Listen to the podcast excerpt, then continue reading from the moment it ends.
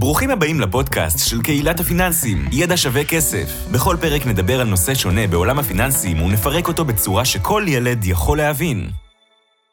אהלן חברים, ברוכים הבאים לפרק נוסף בפודקאסט שלנו, ידע שווה כסף.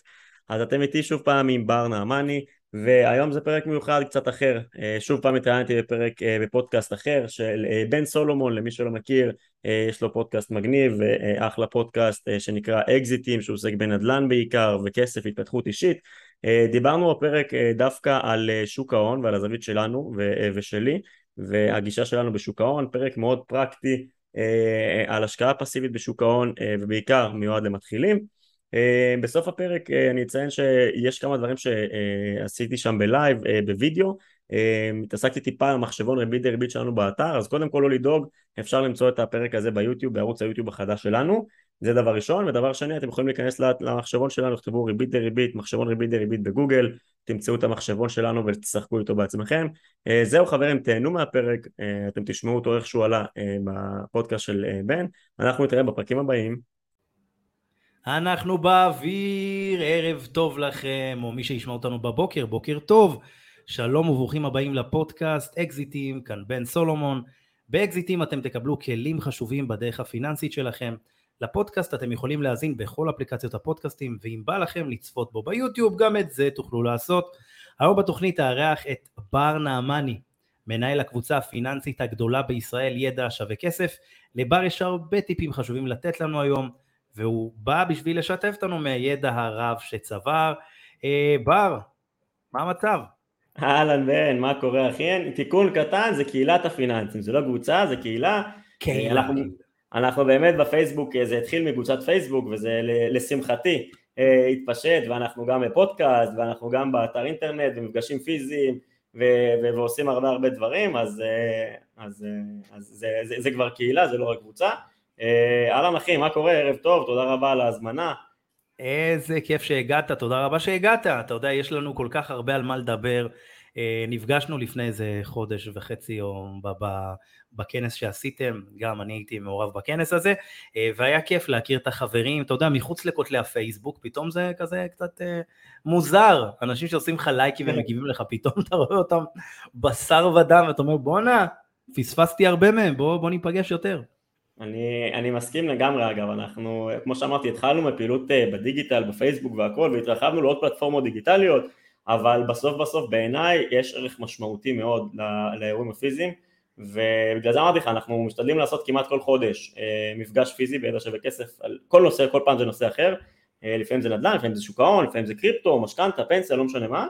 כסף. ועשינו גם את הכנס הגדול עם 350 אנשים, עשינו עשיתי, זה אנחנו עושים אחת לתקופה אז אה, אני באמת מסכים איתך במאה אחוז שיש יש, יש ערך אחר ל, ל, לעניין הפיזי וגם אני איתך, אני מכיר אותך מהזה, אבל עד שנפגשנו פיזית אז אה, הבנתי איזה בן אדם אתה וכמה כיף אה, להכיר ככה יותר לעומק.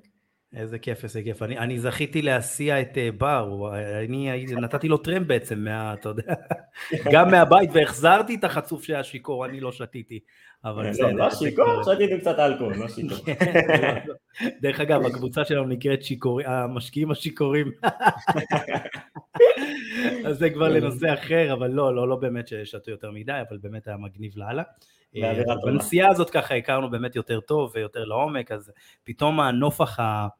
אתה יודע, אתה יודע מה? בוא, בוא נשאל באמת, אה, כי הקהילה הזאת, אה, קהילת ידע שווה כסף, אה, היא בעצם הרגיש לי שהיא התפוצצה בתקופת הקורונה, נכון? אני חושב שכן, זה, זה היה שילוב של כמה דברים. אני הקמתי אותה ב-2018 באוגוסט, לפני ארבע שנים האמת, שזה מטורף. הזמן טס כשנהנים. לגמרי. והכרתי את שי ככה בהתחלה, אני לא אחזור על כל הסיפור, אבל אה, כשחזרתי בדרום אמריקה זה היה בערך מאי 19, באמת היינו באזור 5,000 אנשים, ו...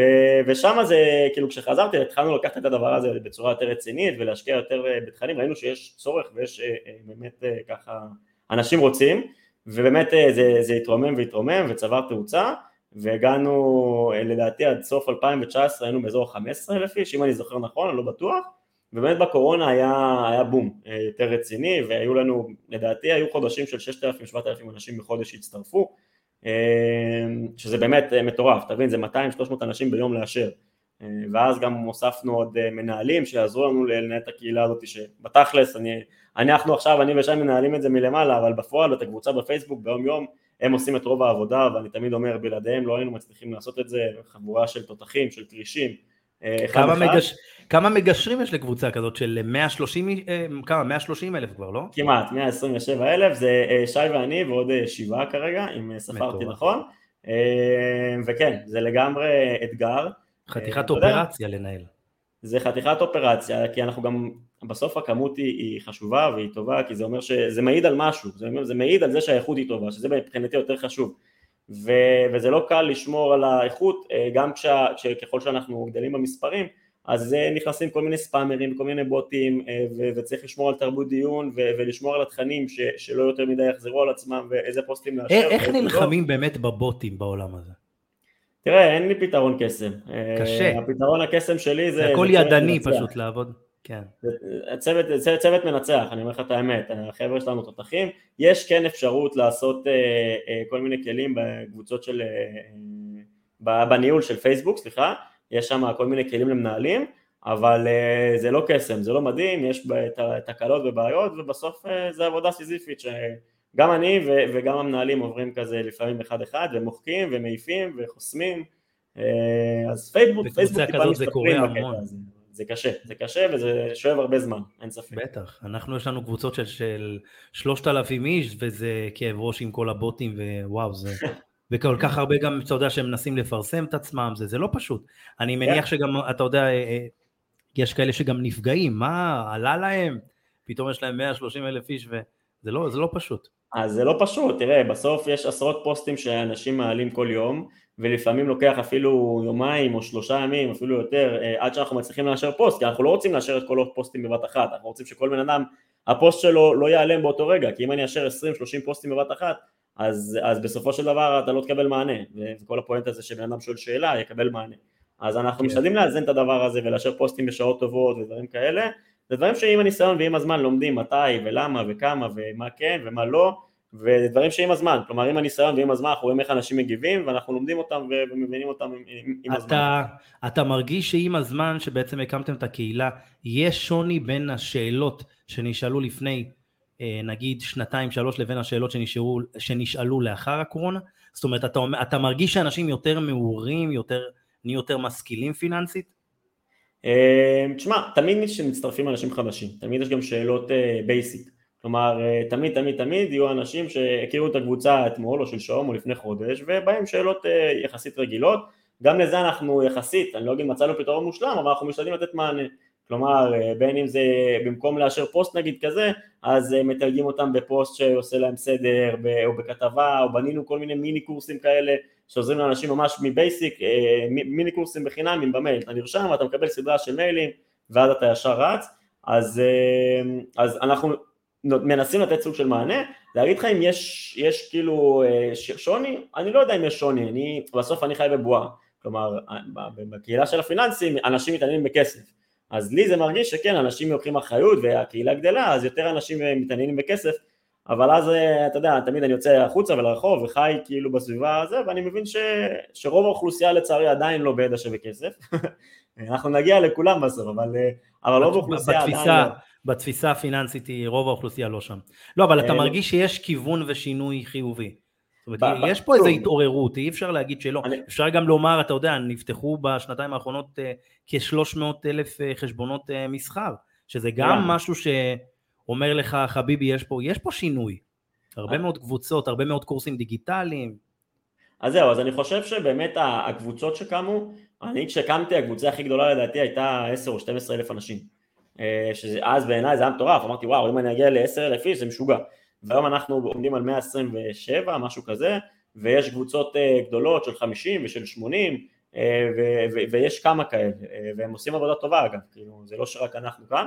אז, אז סך הכל לגמרי יש, יש קבוצות טובות, אני כן חושב שיש התעוררות. אני לא יודע עד כמה זה רוחבי להגיד לך במדדים סטטיסטיים בישראל, אבל בחלקת אלוהים הקטנה שלי, מה שנקרא, בבועה שלי, בידע שווה כסף, אני לגמרי מרגיש שיש התעוררות, ואני יכול להגיד לך שבכנסים הפיזיים שאנחנו עושים, היה לנו לא מזמן, עשינו אירוע על נדל"ן, היה אולי כן מזמן, לפני איזה חצי שנה, והיה שם ילד בן 16 שהגיע ושאל שאלות ובא אלינו אחר כך ואני אומר וואו ילד בן 16 שבא לאירוע פיזי לא רק קורא בפייסבוק אשכרה מגיע לאירוע פיזי ומשלם אמנם לא, לא הרבה כמה עשרות שקלים אבל מגיע וטורח ואין לו אפילו רישיון אני לא יודע אפילו איך הוא הגיע. אז כאילו יש, יש, יש התעוררות. אה, לאירוע הגדול שעשינו זה היה יום שישי בבוקר.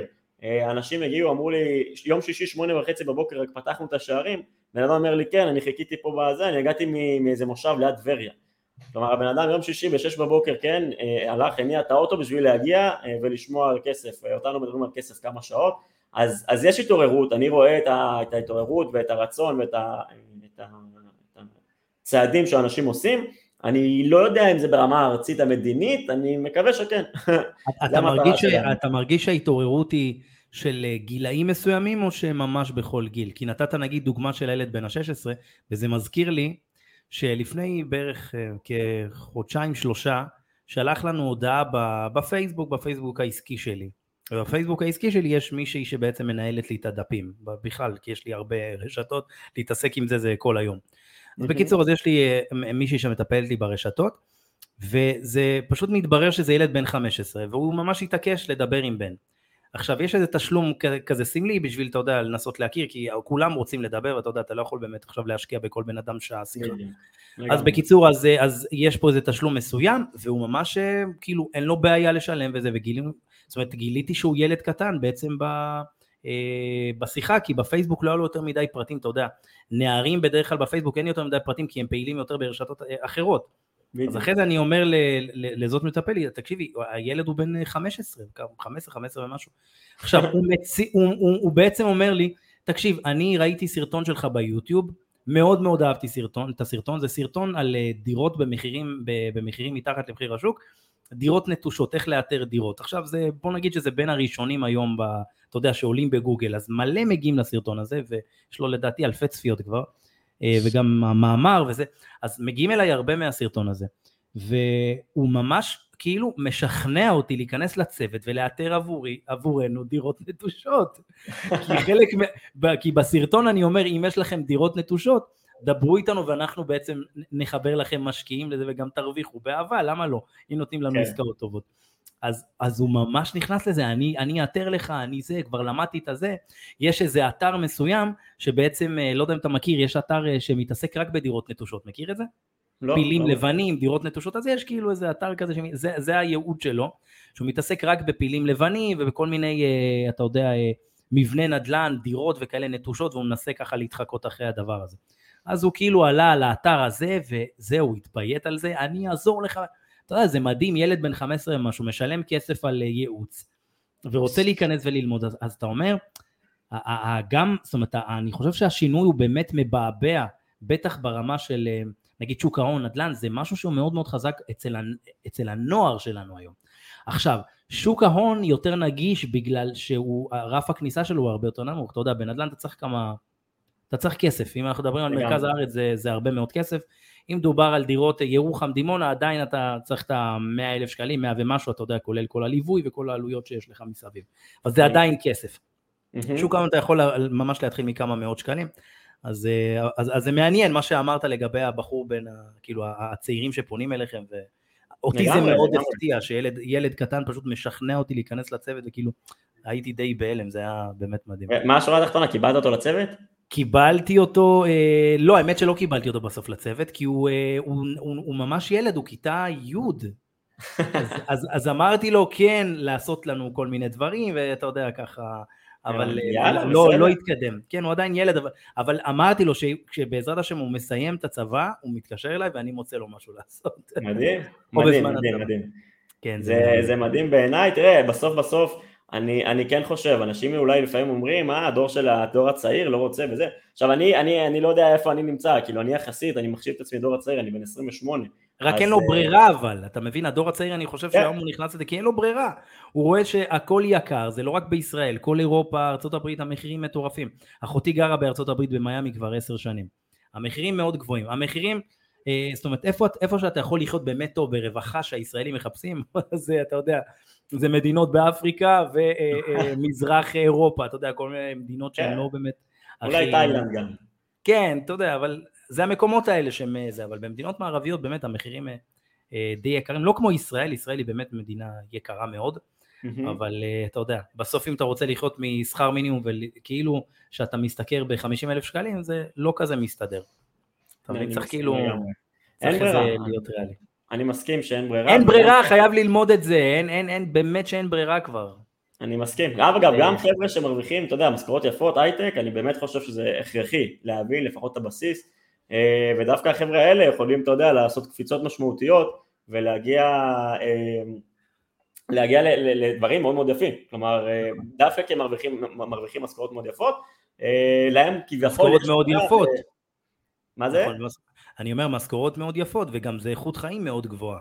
בדרך כלל אנשי הייטק חיים במרכז, בתל אביב, שכירות של 11-12 אלף שקלים, בדיוק. הכל הרבה יותר יקר, אז זה כאילו, אתה יודע, איפשהו הם מתאזנים עם, זאת אומרת, אם איש הייטק היום חוסך 5,000 או 7,000 שקל נטו, זה המון. כאילו, כן. אתה בטח מכיר את זה. אני מכיר כאלה שיותר, אני מכיר כאלה שיותר, תלוי גם בסיטואציה בחיים, משפחה, ילדים או לא, עדיין לא, אבל, אבל לגמרי, אני מסכים לגמרי, ושוב, השורה התחתונה שלדעתי אין ברירה אלא להבין ודווקא הגיל הזה, בין בוא נגיד אחרי הצבא, באזור גיל ה-20, יש כאלה שמתחילים מזמן או לפני הצבא, שזה מדהים, אבל אני נלך על הזה, באזור הצבא, אחרי צבא, עד גיל 30, שלפני שיש, שוב, כמובן כל אחד בקצב שלכם שלו, אבל לפני שיש ילדים ולפני שיש הרבה התחייבויות, זה זמן לבנות את עצמך גם מבחינת לצבור ידע וניסיון, וגם מבחינת ההון העצמי. אה, זה תקופה, תקופת הזהב אני קורא לה, שיכולה להעיף אותך הרבה הרבה שנים קדימה, כי בוא נגיד סתם, חייל משוחרר שעובד, שעובד אפילו במשכורת מינימום של 6,000 שקלים, 7,000 שקלים יחסית בחודש, שזה לא הרבה, אבל אם הוא חי אצל ההורים לצורך העניין ואין לו הרבה הוצאות, הוא יכול לחסוך בעצמו 4,000, 5,000 שקל בחודש, שזה המון, כי אין לך הוצאות אה, כמעט, אתה חי אצל ההורים, טיפה בזבוזים, טיפה פה שם חברים, אתה יכול לחסוך לפחות 3-4 אלף שקל בחודש בעיניי, אה, ועם זה לעשות משהו.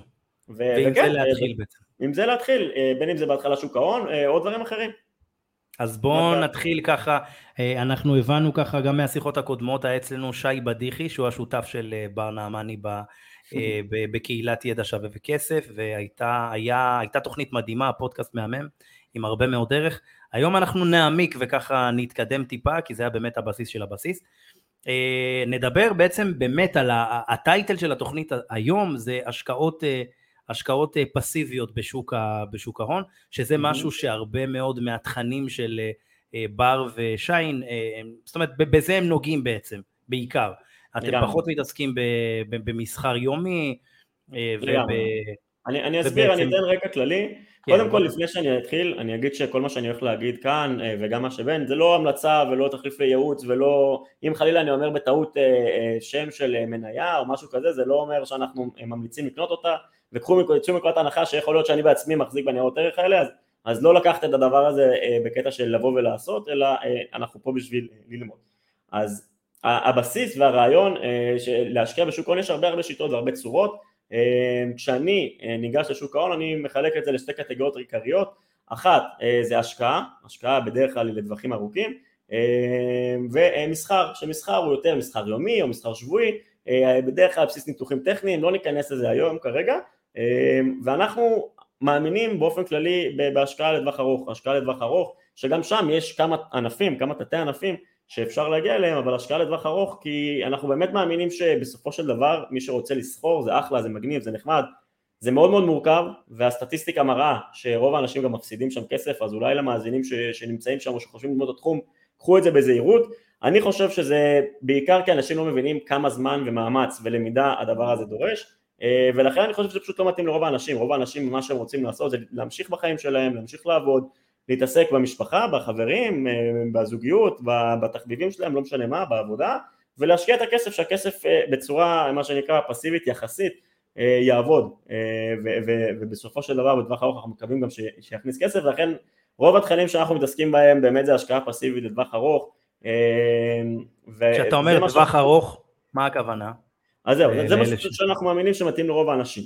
עכשיו, זו שאלה מצוינת, מה הכוונה טווח ארוך? אז אנחנו לא ממציאים במרכאות אה, טווח ארוך, אנחנו פשוט הולכים לסטטיסטיקה ולמחקרים, אה, וזה דברים שאנחנו מעבירים אה, בוובינרים שאנחנו עושים, ואנחנו עושים על זה גם כתבות והכל, ויש מחקר מאוד מפורסם של בנק אוף אמריקה, שמראה, שחקר למשך 45 שנה, אם אני זוכר נכון, בין 1971 עד 2016, כן? לקח 45 שנה, שזו תקופה מאוד מאוד ארוכה, ו, ולקח את ה-S&P 500 ה-S&P 500, מי שלא מכיר, בריף קצר, מדד שלוקח את 500 החברות הכי גדולות בארצות הברית. כל החברות שכולנו מכירים, פייסבוק וגוגל ואמזון וטסלה, בנק אוף אמריקה וכו' וכו', כולם שמה. אז לקחו את המדד הזה, את ה-S&P 500, כלומר 500 חברות הכי גדולות, ובדקו מה הסיכוי להפסיד או להרוויח בהתאם לתקופת הזמן. כלומר אם אני משקיע לתקופה של יום, הסטטיסטיקה אומרת בערך 50-50, קצת יותר טוב מ-50% להרוויח.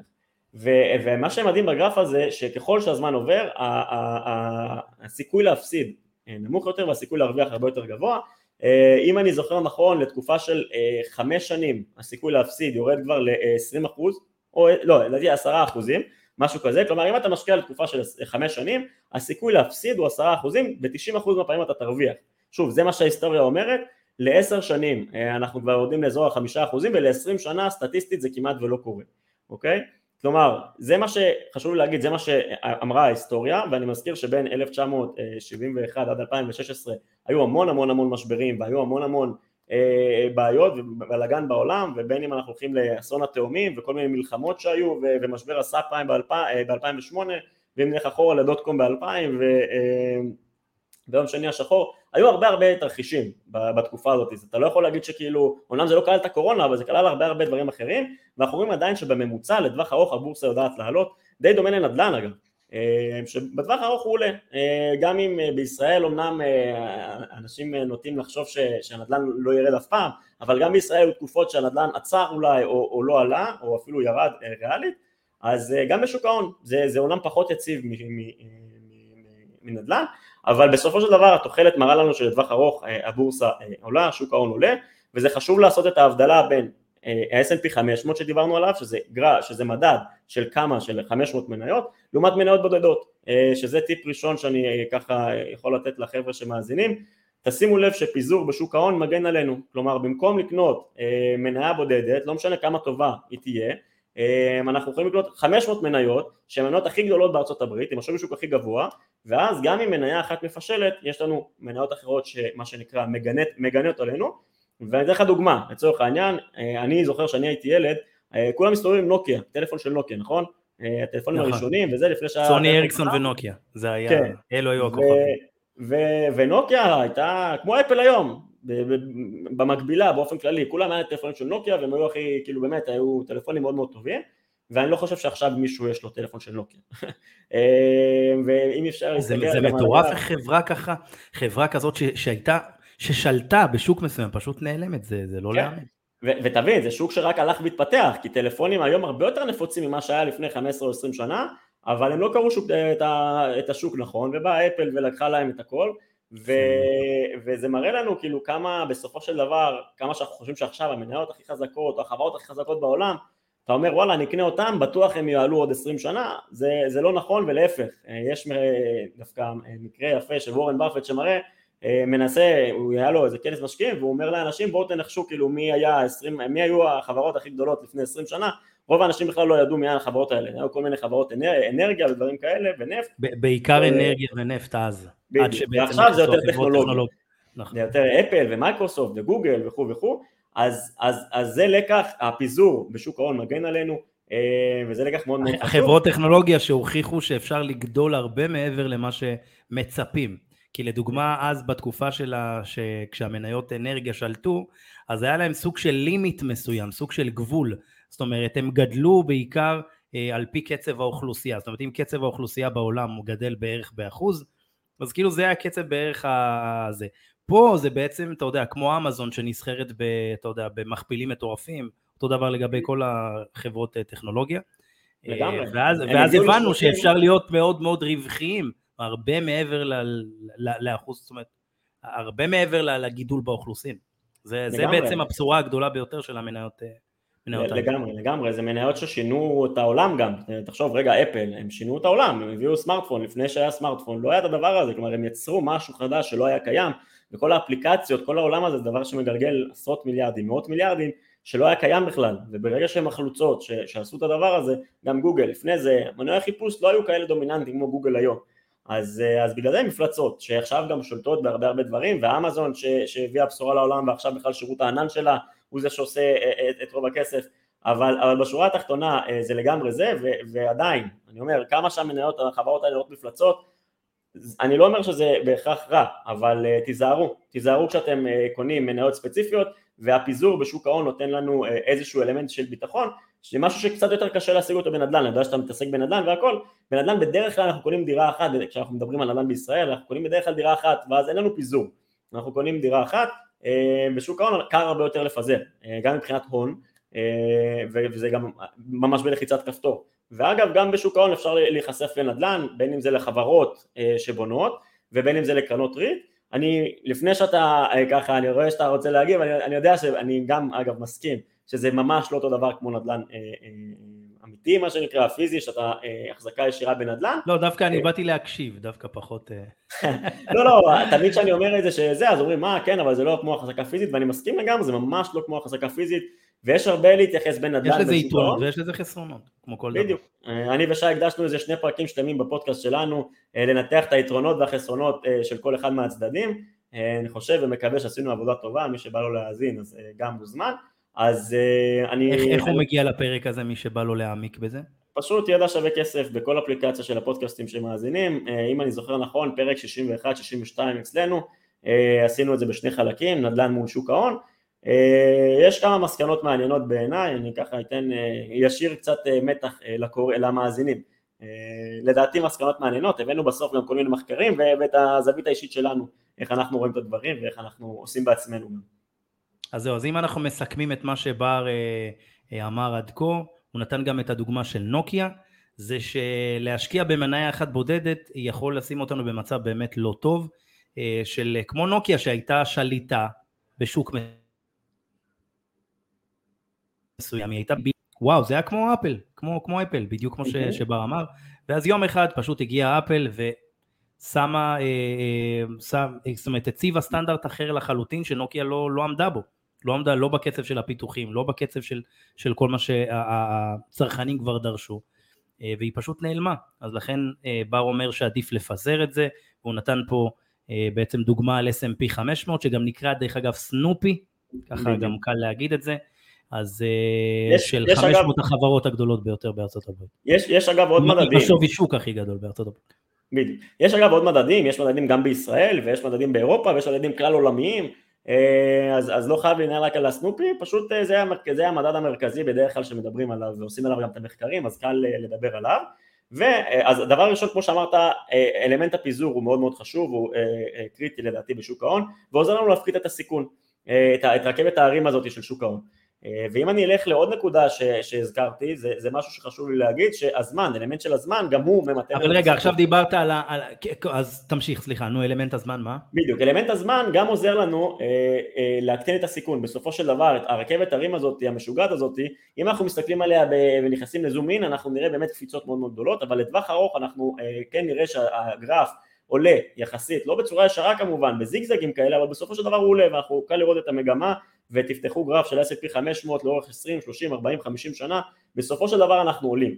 אה, וזה משהו שחשוב להבין, יש מקרים יוצאי דופן, מי שבקיא בפרטים יביא אה, לדוגמה את יפן, אה, אבל, אבל זה, מקרה אחר ואולי... רגע, זרקת את יפן, אתה בטח מדבר על המשבר של שנות ה-80, שעד עכשיו בעצם הם לא הגיעו לשיא. בדיוק. זאת אומרת, הבורסה יפן... ביפן עד עכשיו לא הגיעה בעצם לשיא מהמשבר שהיה להם בשנות ה-80. כן, ועדיין אני אומר שבסופו של דבר זה גם לא כזה מדויק, כי אם אתה מחשיב את הדיבידנדים אה, אה, שאתה השקעת, אה, שקיבלת, סליחה, לתקופה הזאת, אתה כבר בסדר סך הכל, ובנוסף לזה חשוב לי להגיד, לתת איזושהי שיטה. אז, אז, אז אני רוצה רגע לסכם ולהגיד, בסופו של דבר אנחנו מדברים על, על טווחי זמן ארוכים יחסית, חמש או עשר או חמש עשרה שנה, עשרים שנה, כדי ליהנות מהפירות האלה. אבל יבואו ויגידו חבר'ה שתשמע, אני לא רוצה אני לא רוצה באמת אה, להשקיע דברים כל כך זמן, דרכי זמן כל כך ארוכים, יכול להיות שאני רוצה לקצר את הזמנים. אמ, טווח זמן ארוך זה אומר, בשוק ההון זה אומר מעל 15 שנה. אם אתה רוצה אני, באמת להוריד את הסיכון. אני מקטלג מעל, מעל 7 שנים, מעל 7 שנים, בין 7 ל-10 שנים ומעלה זה כבר טווח זמן ארוך. אה, בוא נגיד שבין 4-5 שנים ל-7 שנים, 8 שנים זה, זה בינוני, פחות מזה זה כבר זמן קצר. אה, בשוק ההון, אה, קודם כל לא חייב להיות רק במניות, יש, יש אה, אה, מרכיבים נוספים בשוק ההון. אבל השאלה אם, אם, בש, אם בשבע שנים אתה תוכל לראות באמת אה, תזוזה, נניח והשקעת 100 אלף שקלים ב-S&P 500, כמה תזוזה אתה תוכל לראות בשבע שנים? אתה יודע, כאילו הריבית דריבית לוקח לה גם זמן עד שהיא מתחילה לפעול ולהראות את, ה... את, את העוצמה שלה. שלה. אני, כן. אני מסכים לגמרי, אה, הממוצע של ה-S&P 500 אה, הריאלי, כלומר בהתחשב באינפלציה לאורך השנים, באזור 7-8% בשנה. שוב אני מזכיר בהתחשב באינפלציה, אם אנחנו מוציאים את האינפלציה, שמים אותה בצד, באזור ה-10% בשנה, שזה לא מעט, אה, זה לא מעט, כמובן שככל שהזמן עובר, אנחנו, הריבית דריבית תיתן עבודה והסכומים יצטברו לסכומים משמעותיים יותר, אפשר גם להיכנס אגב לאתר שלנו, מחשבון ריבית דריבית, לכתוב מחשבון ריבית דריבית, ידע שווה כסף בגוגל, זה מגיע מאוד מהר בגוגל, אנחנו בעמודים הראשונים, ולשחק עם המספרים, לשים את המספר, לראות מה התשואה פחות או יותר שאתה צופה, אני אומר שוב, שוק ההון נותן באזור, ה-S&P 500 נותן באזור ה-10%, 9-10% בשנה נומינלי, ואם אנחנו הולכים ריאלי, בהתחשב באינפלציה, באזור 7-8% בשנה, שימו את המספרים, תראו לאן אתם מגיעים. אז, אז אני אומר, בסופו של דבר השוק יודע לתת את התשואות האלה בממוצע לטווח ארוך, כמובן שבשנים ספציפיות יכול להיות שנה של פלוס 30 אחוז ושנה של מינוס 15 20 אחוז וזה בדיוק הסיבה שה... על הממוצעים שמסתכלים על הממוצעים וזה בדיוק הסיבה שאנחנו מדברים על טווח זמן ארוך כדי שאם חלילה נכנסנו בנקודה לא, לא טובה כי אנחנו אף פעם לא יודעים מה יהיה בעתיד.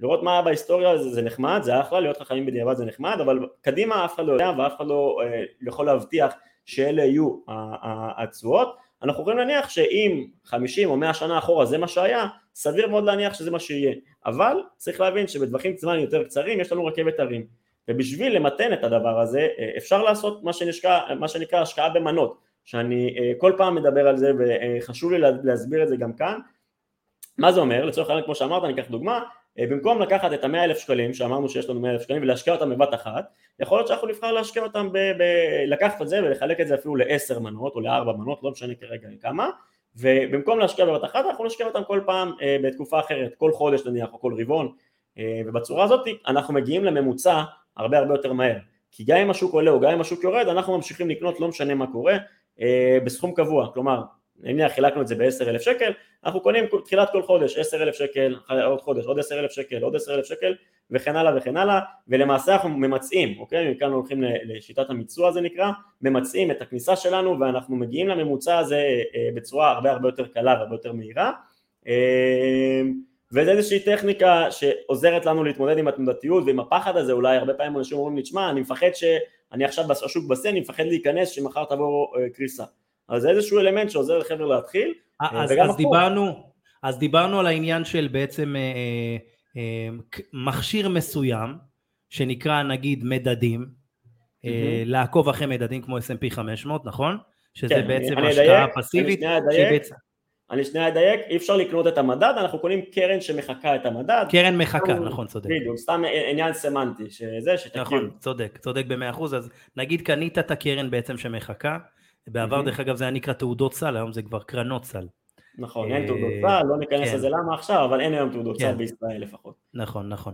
אז זהו, אז אני אומר, בוא נגיד שעשינו את זה, כמה פעולות בחודש אנחנו נצטרך בשביל להפעיל את זה? האם זה נטו פסיבי, כמו נגיד אה, גמל להשקעה לצורך העניין, או כל מיני קרנות מנוהלות, או שאנחנו נצטרך לעשות כל מיני פעולות? אז תראה, יש... נגיד אחת לחודש, כמה פעמים בחודש? אז, אז תראה, אפשר באמת, כמו שאמרת, גמל להשקעה זה יכול להיות מוצר שהוא בסדר, אפשר להשקיע בגמל, דרך גמל להשקעה בשוק ההון, זה יכול להתאים בסיטואציות מסוימות. אה, בסופו של דבר, בטווחי זמן ארוכים ובסכומים גבוהים, הדמי הניהול בגמל להשקעה או פוסט חיסכון יהיו יקרים, וזה יכול להגיע לעניין של אלפי שקלים בשנה, ובעיניי זה חבל. כלומר, בסופו של דבר, מי ש... היום זה עומד בערך על 0.8. בדיוק, זה 0.8, זה נשמע לאנשים מעט, מה זה 0.8, 0.7, 0.9, זה, זה כאילו נשמע מעט, לטווחי זמן ארוכים אנחנו מדברים על, על, על, על אלפי שקלים בשנה, שמצטבר לעשות אלפי שקלים. מפסידים אה, אותם גם מהריבית דריבית שעובדת. בדיוק, שאנחנו הולכים לפח, שגם אנחנו מפסידים אותם באותו רגע, אבל גם זה כסף שלא עובד בשבילנו ולא צובר ריבית דריבית, וזה מצטבר לסכומים מאוד מאוד משמעותיים לאורך השנים, וזה יכול להגיע באמת, אני לא מגזים, בטווח זמן של 15 או 20 שנה, תלוי בסכומים, זה, זה יכול להיות הבדלים של מאות אלפי שקלים. אה, וזה מאוד מאוד מאוד חבל, כי בסוף בסוף לעשות את זה בצורה עצמאית, האלטרנטיבה הרי זה לעשות את זה בצורה עצמאית, אם יש לנו מצד אחד את המוצרים המנוהלים, כמו גמל להשקעה, פוליסט חיסכון, בצד השני זה מסחר עצמאי, זה באמת לא כזה מורכב, זה קצת דורש יותר הבנה טכנית, אבל בסוף בסוף בסוף זה לא מורכב, ואחרי שמה שנקרא, אני, בונים את האסטרטגיה ומבינים איזה, איזה תמהיל תיק אנחנו רוצים, אם זה 100% מניות או 80% מניות ו-20 אג"חים, לא משנה מה, אנחנו נסגרים ומבינים מה, מה הפרופיל הסיכון שמתאים לנו, אחרי שאנחנו עושים את הדבר הזה ומבינים איזה ניירות ערך אנחנו רוצים לקנות, נניח קרנות מחכות, זה באמת עניין של חמש דקות בחודש או חמש דקות אפילו ברבעון, אוקיי? נניח כל חודש אנחנו חוסכים אלף שקל או אלפיים שקל, אנחנו אחת לרבעון מעבירים חמשת אלפים שקל, קונים בהתאם למה שאנחנו רוצים לקנות, למה שסיכמנו, לתמיל תיק שבנינו, וזהו. כלומר, זה באמת הכי פסיבי. הקנייה היא אקטיבית, אני נכנס ובעצם בוחר את הזה וקונה את כן, הקרנות, כן, או שאני ממש... יכול להגדיר שזה תהיה, תהיה איזה אוטומציה? אז לא, אז במוצרים כמו גמל להשקעה אפשר לעשות את זה אפילו הוראת קבע אוטומטית. שזה משהו שנחמד ומגניב. לא, אני ש... מדבר על, על S&P, נגיד על קרנות אה, מחכות. על, על מסחר עצמאי, אז זה מה שאני אומר, במוצרים המנוהלים כמו גמל להשקעה מסחר עצמאי, אפשר לעשות את זה בצורה אוטומטית. נכון. להגיד הוראת קבע כל, כל חודש 500 שקלים, 1,000 שקלים, לא משנה כן, כמה. כי, כי זה מנוהל. אז זה יותר בדיוק, זה מנוהל, לא, גם שם אבל יש, אה, יש עוקבי מדד, גם שם אני יכול לפתוח גמל להשקעה, עוקבת מדד S&P 500, וזה יושקע ב-S&P 500, אבל אני אשלם הרבה מאוד כסף וזה חבל. לעומת זאת, במסחר עצמאי, אני יכול לעשות הוראת קבע להעביר את הכסף לחשבון מסחר, אבל לקנות אני צריך לעשות את זה בעצמי, אבל גם באמת זה עניין של, של דקות ספורות, כלומר בסוף תחשוב על זה, אתה נכנס למערכת שלך, זה יכול להיות אפליקציה בטלפון וזה יכול להיות במחשב, שם שם משתנה סיסמה, לוחץ על כמה קליקים אה, בשביל לקנות וזהו, כלומר זה ממש ברמה הזאת, זה חמש דקות, עשר דקות אם שכחת את הסיסמה ואתה עושה שחזור סיסמה, זה באמת באמת ברמה הזאת, זה לא צריך להיות איזשהו מומחה ולא צריך להיות איזשהו גאון, זה לתפעל אפליקציה שאולי היא לא כל כך אינטואיטיבית בישראל לצערי ואני מקווה שמערכות המסחר בישראל טיפה ישתפרו בקטע הזה אבל אחרי שמבינים מה עושים זה באמת עניין של דקות ספורות וזה יכול להיות שווה עשרות אם לא מאות אלפי שקלים לטווח ארוך. אני חושב שזה שווה את ההשקעה אה, ואת הזמן הזה ללמוד פעם אחת כמו שצריך להבין מה אנחנו צריכים לעשות בשביל לחסוך את הכסף הזה לטווח ארוך. אה, יש עוד יתרונות במסחר עצמאי אבל לא יודע אם יש לנו זמן להיכנס לזה עכשיו. אבל, אבל, אבל אם לעשות או לא לעשות, אז עדיף לעשות. זאת אומרת שאם עכשיו אתם מתלבטים, כמובן ששוב פעם, אה, כמו שבר אמר, אנחנו לא ממליצים פה על שום דבר, לא לקנות, לא למכור, זה באמת עניין של אחריות שלכם בלבד, אנחנו פה נטו בשביל אה, אה ללמוד, וזו מטרת הפודקאסט שלנו, אה, והפרק הזה. אמ, אז, אז אבל אני אומר, אם, אם זה אומר אה, אה, לעשות את זה או לא לעשות, זאת אומרת אם אה, אה, תיק מנוהל או תיק שהוא לא מנוהל, זאת אומרת לצור, לצורך העניין, אה, אה, אם אנחנו קונים קרן, אם אני קונה קרן מחקה, או אה, הולך להשקיע בגמל להשקעה, זאת אומרת אם ההתלבטות היא לעשות או לא לעשות, אז עדיף נגיד להשקיע. עדיף לעשות. זאת אומרת עדיף לא ולשלם את ה-0.8 בשביל באמת להתחיל ולהתנסות. בדיוק, אגב, אגב, כאילו בסופו של דבר בסכומים נמוכים, ה-0.8 הזה זה באמת לא, לא הרבה כסף, אם אנחנו מדברים על 5,000 שקלים, 10,000 שקלים, אתה יודע, נמוך זה עניין סובייקטיבי, אבל בסוף אם אנחנו, יש סוג של כלל אצבע, אפשר גם ממש לחשב את זה, אבל בוא ניתן כלל אצבע בין 20 ל-30 אלף שקל אה, סך הכל, הקופות גמל, הקופת גמל להשקעה בדמי ניהול של 0.6, 0.7, 0.8 אפילו יהיה יותר זול, כן, בסכומים נמוכים, אבל ככל שהסכומים מצטברים והולכים וגדלים, עדיף לנו באמת לעשות את זה בצורה של מסחר עצמאי מבחינת עמלות, כי זה נהיה כבר מאוד מאוד משמעותי. העמלה הזאת ה-0.8 מה זה ברמה החודשית? או ברמה השנתית? זה 0.8 שנתי, לוקחים לנו את זה כל חודש, אבל זה 0.8 שנתי. עכשיו נקודה חשובה שחשוב לי להגיד אותה, אם מישהו מתכוון, יגיד, אה אוקיי, אז אני יכול להתחיל בגמל להשקעה, וכשאני אצבור את הסכום המתאים שאני רוצה, אני יכול לעבור, למכור את זה לצורך העניין ולעבור למסחר עצמאי, זה אפשרי, אבל קחו בחשבון שאם יש לנו שם רווחים, אז אנחנו בעצם נצטרך לממש אותם ואנחנו מה שנקרא אנחנו גורמים לאירוע, לאירוע מס. ואז אנחנו בעצם פוגעים באפקט של הריבית דריבית כי אנחנו צריכים לשלם מס. סתם נניח יש לנו, השקענו בהתחלה עשרת אלפים שקלים ועכשיו יש לנו אה, חמש עשרה אלף שקל אוקיי? אז על החמש אלפים שקלים האלה אנחנו צריכים לשלם 25% מס ריאלי, לא משנה כרגע, אנחנו נשלם את הכסף הזה ואז בפועל אנחנו מושכים אותו החוצה והולכים להשקיע אותו במקום אחר, יש לנו פחות כסף נטו שעובד ולמעשה אנחנו פוגעים באפקט של הריבית דריבית, אז קחו את זה בחשבון. אה, שיש לזה את הבעיות של זה, זה הכל תלוי מה הסכומים שיש לכם ולאיזה טווחי זמן אתם הולכים להשקיע. אה, אבל, אבל לגמרי, אם אתה אומר לי, תשמע, מסחר עצמאי אני לא עושה אז אני כבר לא אשקיע בכלל, אז עדיף כבר להשקיע בגמל להשקעה, זה עדיף מכלום, כמובן בהתאם ש... אה, לפרופיל הסיכון שלכם ולא ללכת לקפוץ לרוץ ישר להגיד בר אמר להשקיע בגמל להשקעה אז להשקיע אלא לראות שזה באמת מתאים לכם ולטווחי זמן עכשיו אם, אם אנחנו מדברים אז, אז הבנו לגבי העניין של הקרנות סל שבעצם מפזרות את הביצים ואז הסיכון שלנו יורד מאשר לקנות את מניית נוקיה שהבנו שהיא לא הייתה כזאת סקסית והיא באמת נפלה בלי, ש, בלי שציפינו. אז הבנו על הקרנות, הקרנות מחכות אבל מה קורה עם נגיד מוצרים שהם מנוהלים? אז דיברנו על גמל להשקעה שזה 0.8 האם יש נכון. מוצרים אה, מכשירים פיננסיים שהם בדמי ניהול יותר נמוכים ואולי עם תשואות יותר טובות כי הרי אנחנו מחליטים גם אה, זאת אומרת איך התיק ייחשף לאיזה זאת אומרת איך התיק יהיה מבחינת מניות, אג"חים וכל ה, מה שנקרא המרכיב של התיק אנחנו, אנחנו קובעים אותו. בדיוק. אז תראה בסוף בסוף אה, אין מכשיר שהוא יותר זול מלעשות בעצמך. כלומר אתה לעשות בעצמך, לפתוח מסחר עצמאי, לעשות בעצמך זה הכי זול ואגב יש לנו בידע שווה כסף הטבות עם כל אה, בתי ההשקעות בישראל ואפילו עם ברוקר זר אז אה, אה, סתם ככה למאזינים שלך שיכירו ויחפשו ואפילו תגידו אם אתם אפילו פותחים לא משנה אני לא אגיד שמות שלא לעשות פרסומת אבל אתם הולכים לפתוח חשבון מסחר עצמאי תשאלו רגע יש הטבה של ידע שווה כסף סביר להניח שיש לנו הטבה שמה? אז, אז לקחת את זה בחשבון. אגב מי שחושב לעשות את זה דרך הבנק זה מאוד לא משתלם ומאוד יקר אז קחו את זה בחשבון. אפשר לסחור בצורה עצמאית דרך הבנק 99% מהפעמים זה יהיה מאוד מאוד יקר ו- ולא משתלם, לא ניכנס לזה עכשיו כי זה פרק שלם ועשינו את זה גם בפודקאסט שלנו, אבל, אבל קחו את זה בחשבון, זה גם יכול להגיע, זה לפעמים יכול להיות אפילו יותר יקר מגמל ההשקעה, כלומר עושים בעצמנו ועדיין משלמים יותר כסף, אז, אז אם אתה שואל אם יש מכשיר יותר זול, אז הכי זול זה מסחר עצמאי, שוב לטווח ארוך בסכומים גבוהים. לא, אני מדבר על משהו שהוא מנוהל, שאתה לא עושה כלום. אתה, אתה לא רואה, עושה הרי, כלום? הרי יש אנשים שהם עצלנים לגמרי, חוששים לחלוטין, רוצים להתחיל, אז אה, אולי אתה יודע...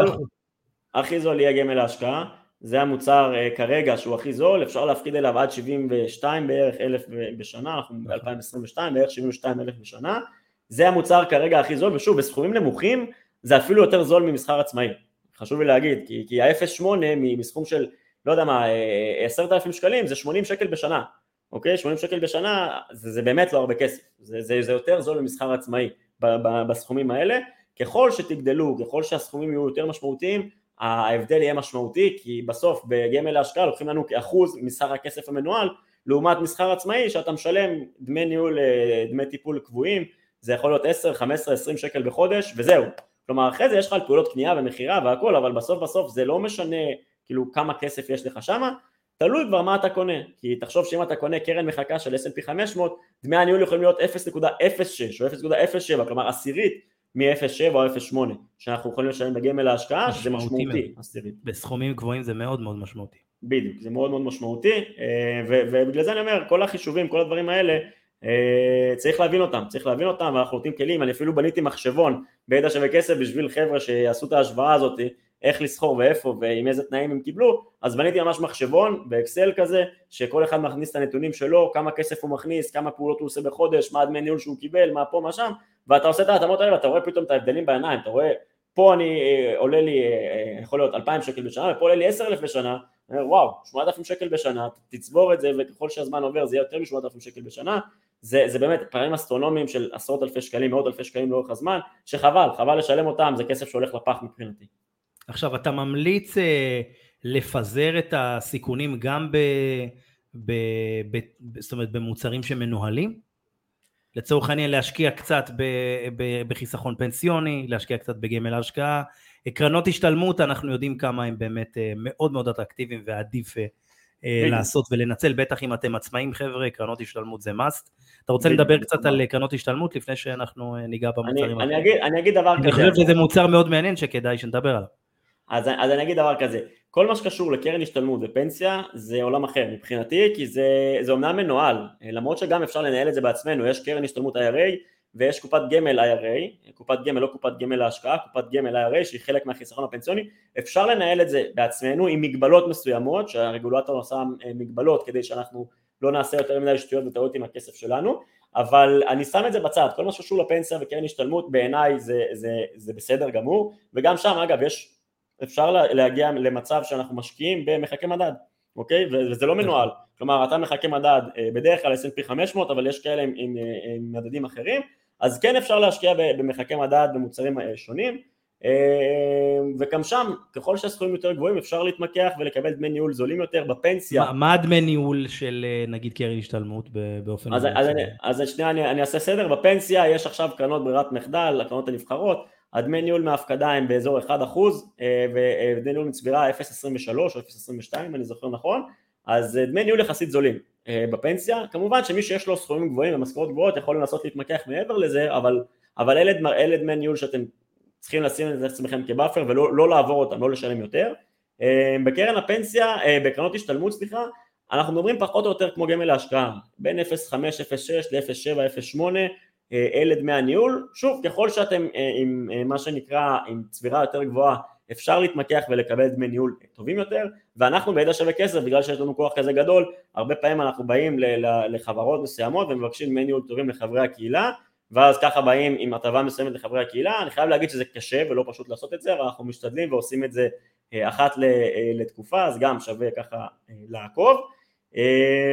אבל כן לגמרי. יש מקום שבו כל ההטבות שלכם מרוכזות? כן, כן, לגמרי, קודם כל אפשר להיכנס לאתר שלנו ובלשונית יש שם הטבות, להיכנס להטבות ותמיד לראות את כל ההטבות, יש לנו הטבות של כל הדברים, גם מסחר עצמאי וגם החזרי מס והכל ואנשי מקצוע, אז, אז אפשר להיכנס לשם ולראות. ו, ותמיד לעקוב בקבוצה כי תמיד ההטבות משתנות, לפעמים בדרך, בדרך כלל קרנות השתלמות זה, זה הטבה לתקופה מסוימת, לחודש, לחודשיים, זה לא הטבה שהיא גבוהה לכל הזמן אז תמיד הדברים האלה משתנים, תעקבו בפייסבוק, תעקבו בטלגרם, במייל, לא משנה איפה, אנחנו עושים את הדברים האלה, ואני שנייה אחזור אחורה לשאלה שלך, קרן השתלמות זה must, עם כל ההטבות מס שם, אה, אני, אני, אני, אם אתה רוצה אנחנו ניכנס לזה, אבל חד משמעית חובה, עצמאים, סופר חובה, אה, אה, מי ששכיר צריך לדבר על זה עם הבוס שלו, אני הרבה פעמים אומר, במקום לבקש העלאה של אלף שקלים במשכורת, תבקשו קרן השתלמות, זה משתלם לכם הרבה יותר, בגלל הטבות המס ובסוף הכסף מושקע בשוק ההון אז חד משמעית שווה. ואגב לעצמאים אני גם ממליץ, אני יודע שהרבה עצמאים זה אמנם חובה להפקיד לפנסיה, אני חושב שזה חשוב ויש כאלה שמפקידים את המינימום שהוא בעיניי לא מספיק אה, ומפה אני בטוח שיש לך מאזינים שהם עצמאים, אנשים שמתעסקים בנדל"ן, אני לא אומר לבנות רק על הפנסיה, אני ממש לא בונה רק על הפנסיה, אני מתכוון לפרוש הרבה לפני הפנסיה ואני מתכוון שכן יהיו לי נכסים שישלמו לי פנסיה מה שנקרא, ועדיין בפנסיה יש ביטוחים ויש מנגנונים מאוד מאוד מאוד שווים וחשובים והטבות מס שאני כן חושב שצריך לנצל אותם אה, וגם על זה עשינו פרק בידע שווה כסף שמדבר על פנסיה לעצמאים והבאנו שם את נדב טסלר התותח, אני לא יודע אם אתה מכיר, אה, אחד מהדמויות הכי חזקות בארץ אה, בכל מה שקשור לפנסיה. אז אני, אני באמת באמת באמת אני אומר תחסכו במכשירים האלה מה שדיברנו עליו עד עכשיו, גמל השקעה, פוסט חיסכון, מסחר עצמאי, זה כספים אחרים שהם לא הולכים לקרנות השתלמות ולפנסיה כי שם יש תקרה מסוימת, יש מקסימום בשביל אה, אה, שאנחנו יכולים להפקיד אה, בשביל שנקבל את הטבות המס, מעבר לזה אפשר לנתב את הכספים להשקעה עצמאית. יפה, סבבה. עכשיו בוא נגיד שהקשבנו לפרק, למדנו הרבה ואנחנו רוצים להתחיל. Mm-hmm. האם יש מישהו שיכול לעשות את זה עבורנו ואנחנו נשלם לו כסף על זה? נגיד S&P 500. יש אנשים שיכולים לעשות, לקחת אותי יד ביד ו, ולעזור מזה, אני עדיין הבנתי ש, אה, שעדיף לי לעשות את המסחר העצמאי, אתה יודע, כמובן בקרנות, לא mm-hmm. במניות אה, בודדות, הבנתי את זה, הבנתי שבמכשירים אה, שמנוהלים, יש לי כסף בעצם של דמי ניהול שהם יקרים בין 0.6 ל-0.8 ממה שהבנו, וזהו, מי, מי יכול לעזור לי פה יד ביד להתחיל את התהליך הזה? לבוא ולקנות... אז תראה, יש קודם כל, אה, אם אנחנו בבנק, אה, או גם בבתי השקעות, אפשר, אה, אם יש לנו סכומים גבוהים יחסית, בדרך כלל הם רוצים סכומים של מעל 150-200 אלף שקלים, אז, אז אפשר להיעזר ביועץ השקעות, אוקיי? שהוא ממש ממליץ לך מה לעשות ומה לקנות, מותר לו, הוא מותר לו להמליץ, להמליץ לך, הוא עושה איתך שאלון סיכון, ומותר לו, כמו שאני אומר פה, שאסור לי להמליץ, כי אין לי גם תעודה של יועץ השקעות, ואנחנו לא עושים פה אפיון צרכי לקוח, אז הוא עושה אפיון ויש לו תעודה והוא יכול להמליץ לך מה לקנות בהתאם לפרופיל שאתה אומר לו, אני רוצה משהו יותר מסוכן, פחות מסוכן, או שאתה רוצה ממש רק S&P 500 לצורך העניין, אז, אז הוא אומר לך, הוא יכול להמליץ לך. עכשיו, לעשות את זה טכנית, באמת באמת בסוף בסוף בסוף, זה קצת עניין של להתעסק עם התוכנה, אבל זה לא איזה משהו שבשבילו אישית אני הייתי משלם. מי שרוצה וכן אולי צריך את היד ליד וכן לבלוט את התמהיל של התיק, אז כן הייתי הולך אולי ליועץ השקעות, ואם לא זה מתכנן פיננסי שאסור לו להמליץ מה לקנות, אבל הוא יכול להסתכל על כל הזווית הפיננסית שלך ולהגיד לך אוקיי, אולי שווה לך לנתב את הכספים האלה לעולם של מניות ואת זה יותר לאג"חים ואסור לו להגיד לך תקנה את זה או תקנה את זה אבל מותר לו לתת לך כיוון כללי.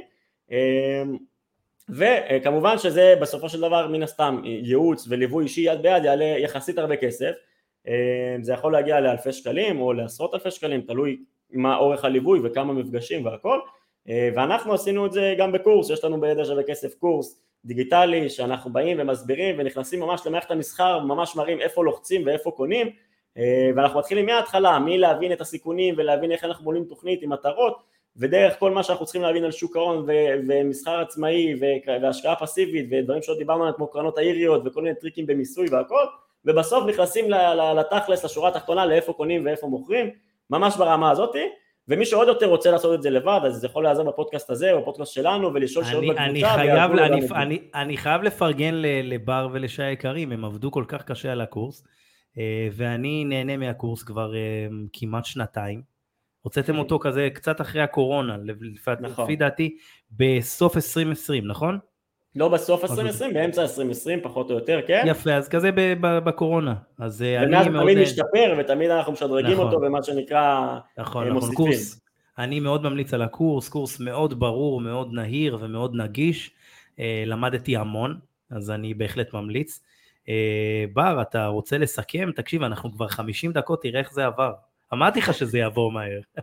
לגמרי, לגמרי. אני יכול לדבר על כסף ועל שוק ההון אה, ימים, לא, לא שעות, אלא ימים, yeah, אה, כן, לגמרי. רואים שאתה, זה, זה משהו שהוא באמת תשוקה, תשוקה מאוד גדולה עבורך, להעביר את הידע הזה, ואתה כל כך... אה, כן, כי, כי באמת בסוף בסוף זה משהו שמפחיד אנשים ובעיניי לא לצורך, כלומר בסוף לא צריך להיות מומחים, כמו שאמרת הקורס הזה אנחנו לקחנו את כל מה שחייב לדעת את הבסיס, אתה, אתה לא תצא מומחה ממנו, אבל אתה תדע, אתה תצא ממנו, אתה תדע מה אתה צריך לעשות בשביל לפתוח ולעשות בעצמך עם כל הכלים וכל המחשבונים ובסוף זה עניין של 10 או 12 שעות נטו, 12 שעות נטו של הקורס שלנו, כן? אז זה לא חייב להיות הקורס שלנו אגב, זה לא שאני בא לשווק אותו, אני רק אומר, אתה בסוף, יש לך כמה שעות שאתה תקדיש, 12 שעות במקרה הזה, ו- ומשם והלאה זה עניין של להרכיב את התיק שמתאים לך, זה יכול לקחת עוד שעה, עוד שעה וחצי, וזהו, זה עניין של חמש דקות או רבע שעה בחודש או ברבעון או בשלושה חודשים, וזהו, אתה לא צריך להתעסק בזה, זה לא כל כך מפחיד, וזה יכול לשנות חיים של אנשים ברמה כזאתי, השינוי לטווח ארוך שזה עושה, זה, זה הבדל של מאוד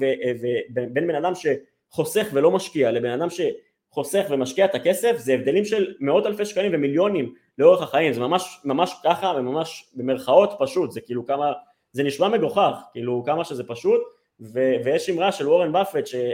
אה, שהוא מדבר עם מישהו ואם אני לא טועה ביל גייטס או משהו כזה ואז, ואז ביל גייטס אומר לו תקשיב אם זה כזה פשוט למה, למה לא כולם עושים את זה? למה לא כולם מיליונרים ואז הוא אומר להם שאנשים לא רוצים להתעשר לאט. וזה, וזה הבעיה בעיניי וזה בעיניי אולי ככה שאנשים ייקחו את זה ל... כולם רוצים להתעשר מהר ושוב לי אין קסם כזה להתעשר מהר אבל, אבל לאט עם הזמן סיכוי סביר שתהיו עשירים ותהיו מיליונרים. כל אחד עשיר בתפיסה שלו, אבל מיליונרים בשקלים בוודאות, זה, זה, זה, המתמטיקה מראה לנו כמה זה במרכאות פשוט, לוקחים מחשבון ריבית דריבית, שמים את המספרים, רואים, הבעיה בדרך כלל זה ההתמדה, שאנחנו, קשה לנו לחשוב... מה המספרים, איך, איך, אז בוא, נדבר על זה, בוא, נסכם ככה, ניתן ערך באמת אה, אה, מרענן וסקסי אפילו, ככה לקראת סיום, יש לנו את הכמה דקות, ובוא נגיד כמה כסף אדם צריך להשקיע באיזה קרנות, בשביל שבעוד 20 שנה הוא יישב על מיליונים. כמה כסף כל חודש הוא צריך להפקיד?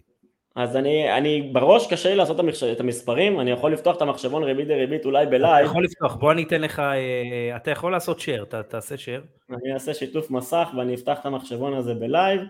אה, הנה share screen. בואו נפתח את המחשבון שלנו בלייב ובואו נראה, נשחק על מספרים ונראה ביחד. רואים את המסך עכשיו? לא, תעשה share, אני לא רואה את המסך.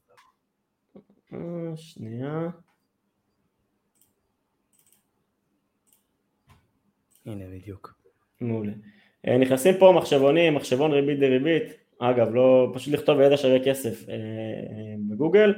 וזה המחשבון, בוא נניח שבן אדם שם, בוא נניח אפילו בלי הפקדה, אין לו כסף כרגע, אומר אני רוצה להפקיד כל חודש, כרגע אין לי כסף אפילו בכלל, חבר'ה צעירים שאולי אין להם כסף כל חודש, אבל יכולים לחסוך נניח 2,000 שקלים, נלך על תשואה יחסית, 2,000 שקלים בחודש, כן, מפקידים כל חודש 2,000 שקלים, התשואה יחסית בוא נגיד סולידית, אוקיי? של לא סולידית, סליחה, התשואה שנותן השוק בממוצע, S&P 500 בממוצע, אנחנו רואים שתוך 20 שנה, מאפס, כן? התחלנו מאפס, תוך 20 שנה החיסכון ברוטו שלנו מגיע למעל מיליון שקלים, אוקיי? מיליון ומאה שבעים ושמונה אלף שקלים.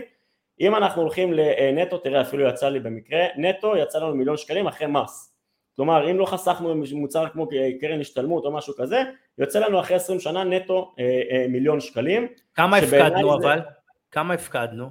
הפקדנו סך הכל 480 אלף והרווח לפני מס מגיע ל-700 אלף שקלים. זה הריבית דריבית המהממת שעבדה קשה. זה הריבית דריבית, הפקדנו פחות מחצי מיליון ויש לנו עכשיו יותר, ויש לנו עכשיו בוא, מיליון שקלים. בוא תעשה, סימול... תעשה סימולציה נגיד של 100 אלף שקל. התחלנו עם 100 אלף שקלים, אוקיי? ממשיכים להפקיד נגיד 2,000 שקלים בחודש, אנחנו כבר מגיעים למיליון 400 נטו אחרי הכל. כלומר הפקדנו 580 אלף שקלים, אנחנו מגיעים למיליון 400. עכשיו כל היופי, תסתכל איך אנחנו קופצים עם השנים, אם אנחנו לא ל-20 שנה אלא ל-25 שנים, בסך הכל מוסיפים עוד 5 שנים וקפצנו ממיליון 400 למעל 2 מיליון 150 אוקיי? כלומר האפקט של הריבית דריבית יש לו משמעות מאוד מאוד מאוד חזקה בסדר? ואם אנחנו אפילו אה, מפקידים לא 2,000 אלא מצליחים לחסוך 2,500 בחודש אנחנו מגיעים כבר לשתיים וחצי. כלומר כל הפקדה של, של כמה מאות שקלים לטווחי זמן כאלה יכולה להיות נגיד, מאוד שלושת, נגיד 3,000 שקלים. 3,000 שקלים. בבקשה, אנחנו מגיעים לשלושה מיליון שקלים. נטו, אני מדבר שוב נטו אחרי מס, הפקדנו מיליון, הרווחנו מס, אה, לפני מס, סליחה ברוטו, הרווחנו 2,587 ואנחנו נשארים בסוף בסוף נטו אחרי הכל בכמעט שלושה מיליון שקלים שבעיניי זה מדהים, כלומר בסופו של דבר זה, זה, זה, זה מספרים מאוד מאוד אה, אה, משמעותיים, נכון זה לוקח זמן, אני לא אומר שלא, ובסוף הריבית דריבית זה הקסם האמיתי, אה, זה הקסם האמיתי, אבל אני מזכיר 8% בסופו של דבר זה, זה בערך התשואה הריאלית. אם אנחנו הולכים על הממוצע שה-S&P נותן, ה-S&P נותן תשואה נומינלית של 10% אנחנו כבר מגיעים לסכומים הרבה הרבה יותר גבוהים, אוקיי? למעל 4 מיליון שקלים. אז בעיניי זה, זה, זה, כשאני הבנתי פעם ראשונה, ראיתי את המספרים האלה, אמרתי בואנה זה פשוט. מי שמתחיל, מי שמתחיל עכשיו אה, בין 20, 25, שומע את הדבר הזה, אומר בואנה אם אני בן 20 היום, אני, אולי אין לי 100 אלף שקלים, אוקיי? בוא, בוא ניקח ככה, אין לי 100 אלף שקלים, אני כן יכול להפקיד 3,000 שקל בחודש, אוקיי? אז אני מתחיל מאפס, מפקיד 3,000 שקל כל חודש, אני היום בן 20, בגיל 45, מספיק הדבר הזה, מעבר לזה שום דבר, אני כבר עם שלוש, מעל 3 מיליון שקלים ביד, אוקיי? שזה זה, זה, זה סכום שלרוב האנשים הוא, אני אגיד דמיוני, הוא, הוא מאוד מאוד גבוה, אוקיי? אמ, אז, אז כן, זה, זה, זה לוקח זמן לפעמים, אה, ואני שוב, אני לא לקחתי בו קרנות השתלמות, לא לקחתי שום דבר אחר, אוקיי? נטו הפקדה הזאת. קרן השתלמות לבד יכולה להפוך אותך למיליונר, כלומר אם אתה מתחיל מאפס ומפקיד כל חודש את המקסימום, אה, שזה 1571.2, אני מדבר על שכיר, לבד היא הופכת אותך למיליונר, כי פה אנחנו מסתכלים על הנטו, אז אחרי 25 שנה יש לך 2 מיליון נטו, אוקיי? זה כביכול ברוטו פה, אבל, אבל זה נטו כי אתה לא משלם עליה מס, אפילו ב-20 שנה היא תהפוך אותך למיליונר כנראה, אוקיי? כלומר בסופו של דבר המספרים האלה בשוק ההון בעיניי הם, הם מאוד מאוד יפים, אה, אבל זה לוקח זמן, זה לוקח זמן, לצערי זה, אין לי קסם של התעשרות מהירה. בקיצור, אה, אה, בר, היה מרתק, נתת לנו הרבה מאוד ערך מוסף. וחבר'ה, אני בטוח שלמדתם הרבה. הקבוצה של אה, בר, הקהילה של, של בר, שהוא הקים אותה ב-2018, נקראת ידע שווה כסף, למי שלא מכיר, אז מומלץ בחום. ולמי מכם שרוצים להעמיק בשוק ההון, אני ממליץ בחום על הקורס שאני אישית משתמש בו משנת 2020. מאז 2020 אני משתמש בקורס ולמדתי המון, וגם היום למדתם מה זה ריבית דריבית, העמקנו במוצרים אה, בכל מיני מכשירים פיננסיים, גם כאלה ש, שבעצם מנוהלים, אה, מנוהלים שבעצם הניהול שלהם, הדמי ניהול עולים יותר כסף מדברים שאנחנו יכולים לעשות לבד, במוצרים שדי קל לנהל אותם כמו קרנות, אה, לא מניות, מה שנקרא לא סוחרים, לא סוחרים, למניה ספציפית, אתם לא צריכים עכשיו לחקור חברות ולרדת לדוחות והרבה מאוד מספרים, זה הרבה יותר מורכב. וזה דורש יותר זמן. פה זה קרנות, זה, זאת אומרת, אתם יכולים גם לראות את הקרנות, מה הן עשו באמת ב-30, 40, 50 שנה האחרונות, ולקבל אינדיקציה יותר טובה, אה, ולפזר את הכסף שלכם פשוט בין, בין הרבה מאוד אה, חברות. בר, איך היה לך? לי היה מדהים, אחי. ממש אה, שמחתי לתת פה ערך. ואני מקווה שהמאזינים שלך יאהבו, אני מאוד מאוד נהניתי, אני תמיד אוהב לדבר על כסף. איזה כיף. מקווה שהחבר'ה יאהבו. היה, היה מהמם ואין לי ספק שהם יאהבו, וחברים, תודה רבה לכם שהאזנתם בכל הפלטפורמות, אם אתם צופים בזה ביוטיוב, אז כמובן תעשו subscribe, אנחנו נשמח לראות אתכם, ותצטרפו לקהילה שלי שנקראת אקזיטים, אה, בפייסבוק, תצטרפו גם לקהילה של אה, ידע שווה כסף אה, שהולכת ומתרחבת, מגיעה כמעט ל-130 אלף איש, לי יש בסך הכל כ-3,000 אנשים, חבר'ה, תתרמו איזה עוקב. שמחתי חברים, אנחנו ניפגש בשטח ונעשה נדל"ן בשטח וגם קצת שוק ההון. תודה רבה לבר נעמני, היה מדהים, כיף. תודה רבה. תודה רבה בר, להתראות.